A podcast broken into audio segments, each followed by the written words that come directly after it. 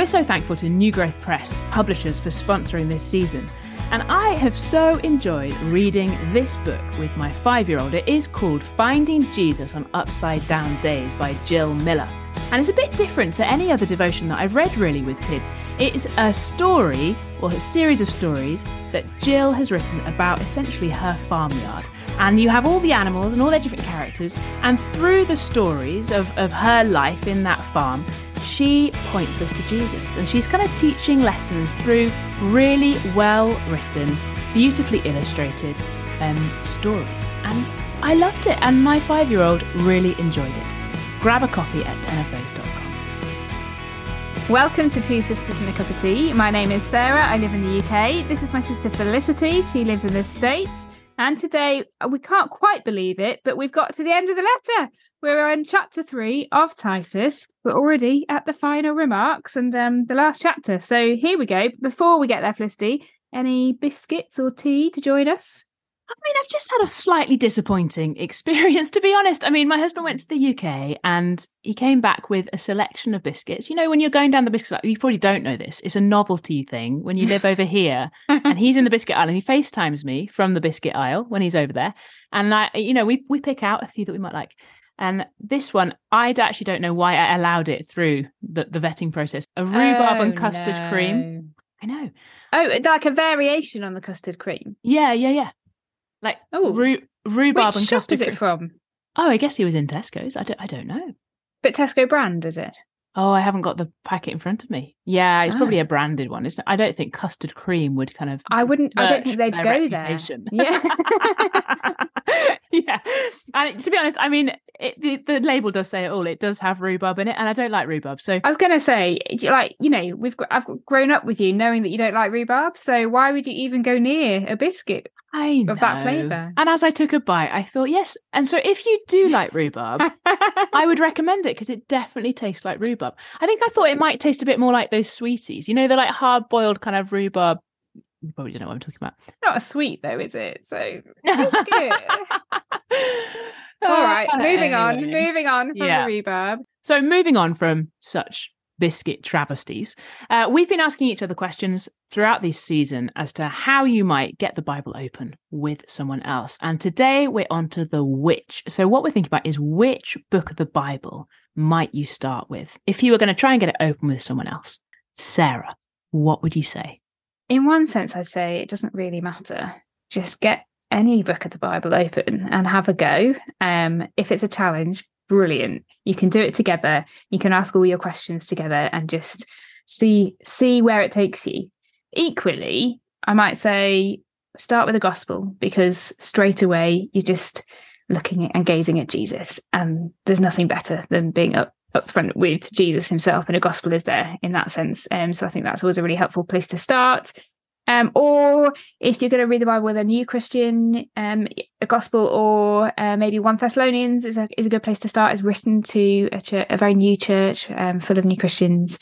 Um, but I think really, I don't think it matters that much as long as you're you're willing to give it a go and you pray that God will give you insight and guide you as you go along. I think that it's it's thrilling whichever way you go. Really. What about you?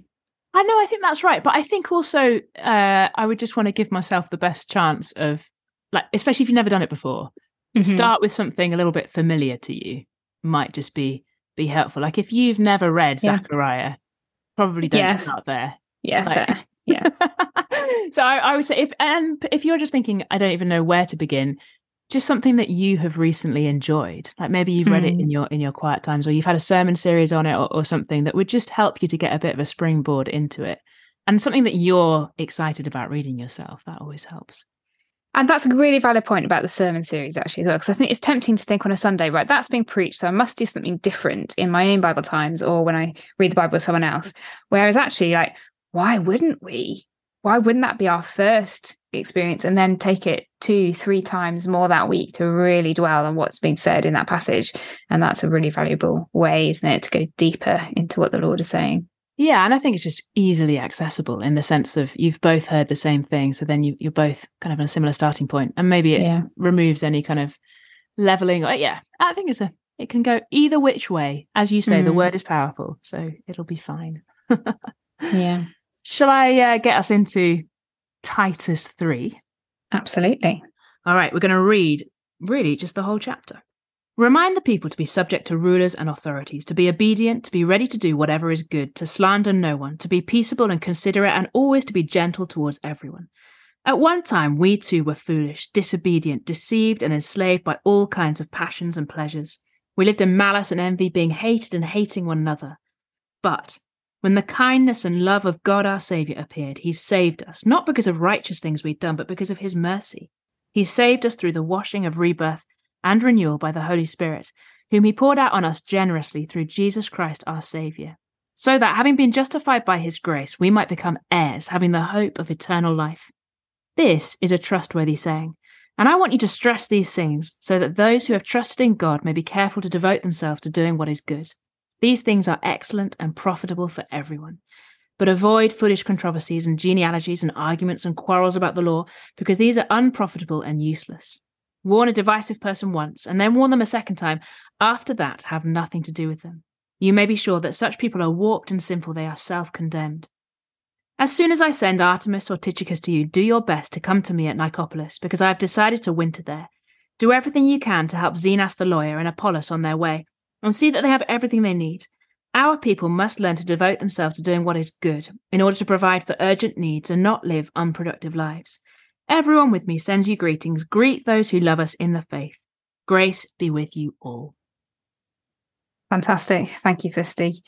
Um, it's really striking how, what's repeated in this last chapter, isn't it? As he signs off this letter, the repetition of do whatever is good. Mm. Good. Good. What is good? Devote themselves to doing what is good. Um, it's there. You can't miss it, can you? No. Um, yeah, that's just what really strikes me as we get into this. Yeah, and I think it's kind of surprising because you might expect it more to be just something a bit more sort of doctrinal and theological, but Mm. actually do what is good. So the the impact of the gospel, and that's been the theme throughout the letter, hasn't it? The gospel is is such that it leads to godliness. And I love he's so specific, isn't he? Like this is what it looks like. And, Mm. but what I really love is that we have the the gospel sandwich going on here, where we've had it in eleven through to fourteen in chapter two, and then we get it again, verse four through to verse seven. Really, I, I- in my kind of Englishy kind of brain, it's that it feels like two little poems, gospel poems. it is amazing, isn't it, to have so much um within such a short space of writing to kind of it is literally overflowing from his tongue isn't it? He cannot help but spill over with this good news. Um and i love again we had last time the kind of the emphasis on it's for all people. And he really drives that home this time doesn't he? In verse 3 at one time we too were foolish disobedient deceived enslaved by all kinds of passions and pleasures. We lived in malice and envy being hated and hating one another. It's there's no one exempt there's it's it's such a level playing field here um this is what we all were Yeah. this is what the this this is who the gospel comes to everyone needs it um Mm. and it's kind of met with this but when the kindness and love of god our savior appeared he saved us Mm. and just just that the the extraordinary and abundant overflowing kindness of god not because of anything we've done but because of his mercy um ah just love it Yeah, I love that. The interceding but. it's Yeah. so good. the um and just seeing that so good to have that clear in our heads isn't it with so much emphasis on good and what you're doing and kind of the outward Mm. working of it to remember that we come from the point of mercy like through his mercy we therefore are able to do good in in any way at all yeah and it's the, it's language isn't it as well? Like the kind of the kindness the love the mercy but it's the poured out the generously uh, you know um yeah just grace. It's just yeah he's you know oh I'm, i've not got any words to describe it because i just think the these are the beautiful words aren't they? And this is the starting point. As we said right from the beginning the knowledge of this truth is the thing that leads to godliness.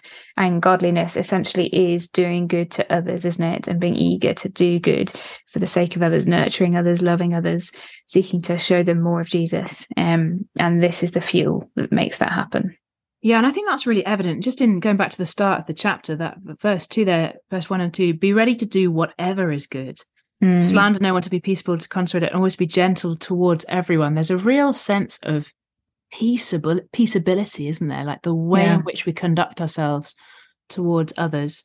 And and i love that that when he comes to verse 9 but avoid these things like he's really against divisiveness and all for considerate love mm. for one another. And and so that kind of is where the gospel is pushing is towards peace rather than conflict. And pushing out again isn't it? So we saw last time that it's so that no one can malign the word of god but i think in the way it, it feels like it's got a kind of missional impact here doesn't it? Mm. with be always gentle towards everyone be subject to rulers and authorities. Like it, it is outside of the church family that actually your influence and your scope for gospel impact really is felt, isn't it? And I think again that is striking, isn't it? Because I think we just so often disbelieve that that growing in our knowledge of this gospel will truly impact those around us on a wider scale. But this says it will. This word says this this is what will happen. This is what will naturally spill over as you're delighting in this grace. Yeah. And I think in again those verses 9 through to 11, he's being instructed to really forcefully fight against division, isn't he? And so the impact of division on the gospel witness is, mm. is detrimental, it seems. Like it's worth talking to this person once, twice, and then actually having nothing to do with them because division and conflict and bringing about disrepute in that way is just really damaging mm. to that witness that we're talking about. Yeah, and it, it's the opposite of stressing a gospel of unity, isn't it? Actually stress this gospel because it's it's the leveler amongst you it's the thing that will nurture and nourish you and grow you i guess yeah is, is it worth thinking about what's the implication if you don't stress the gospel? Well actually naturally you will fall into these controversies won't you? Naturally that those will start to dictate um, your priorities because you're not centered on jesus anymore and the grace that is has appeared to all I think, and I think that's it, isn't it? You're not centered on Jesus, and the eyes through which you're seeing the world are not the same eyes as Jesus, who came for mm. everyone, like who sees everyone, who the grace that is available to everyone. And so you then begin to create camps rather than having yeah, this kind maybe. of all yeah and your and your eyes are focused inwards aren't they rather yeah. than this gospel at each point the three kind of big points where he talks about the gospel in chapter one, two, and three, it's always with an eye to heaven. It's always with the hope to come. Mm-hmm. And that's that's really striking, isn't it? That actually the, the gospel life, the good news that impacts the good life here is always with an eye to the future. Yeah, I hadn't noticed that. That's a good a good point. And so then as we look to the future, then we get we're not so focused on how it's all going right here, right now. But that's not to say mm. this is otherworldly, is it? Because no. what, is the, what is the nature of the doing good? Like, like what does it actually look like to do good? It's, it's really quite earthly, like, as in not earthly, but kind of it's in the it's in the nitty gritty of life, isn't it? Yeah. Like, be subject to your rulers and authorities. Be obedient. Be ready to do whatever is good. And we've heard other things throughout the letter that are just very normal life kind of godliness, really. Yeah, big time. It's is very down to earth. Seek how you can bless others, isn't it? Mm. I, I, think it really strikes me how much this this uh, the end of this letter, but the letter as a whole feels like that. We'll, we'll love God and love others. yeah. love God and love your neighbor. That feels to summarize. That feels like it summarizes where we've got to, um, and that's not a surprise, is it? No and that and i but i think to be convinced that that is how it works as in when i hear the word do good i can, it can be just a little bit i can feel a bit weary at the thought of it sometimes and i think it's so helpful to have these gospel kind of flowers in the midst of it that then mm. catch my eye and my heart and drive me to to want to do good not which I, I don't want to do off my own bat like it is entirely through Jesus. And I think yeah. as we read Titus, that is, I feel that happening in my heart. I'm more inclined to do good because I've had a good dose, a good dose of the gospel. And so love God, yes, as the starting point, because we are loved. And then yeah. and then love others and do good. But I think also like we're we're kind of wary of this language, aren't we, in our culture, because of the association of I'm saved by works Yeah. And I think we've, we're wary to talk about or challenge or kind of urge each other to do good because we kind of think, oh, well, I don't want to be urging you to, to kind of work for your salvation in any way.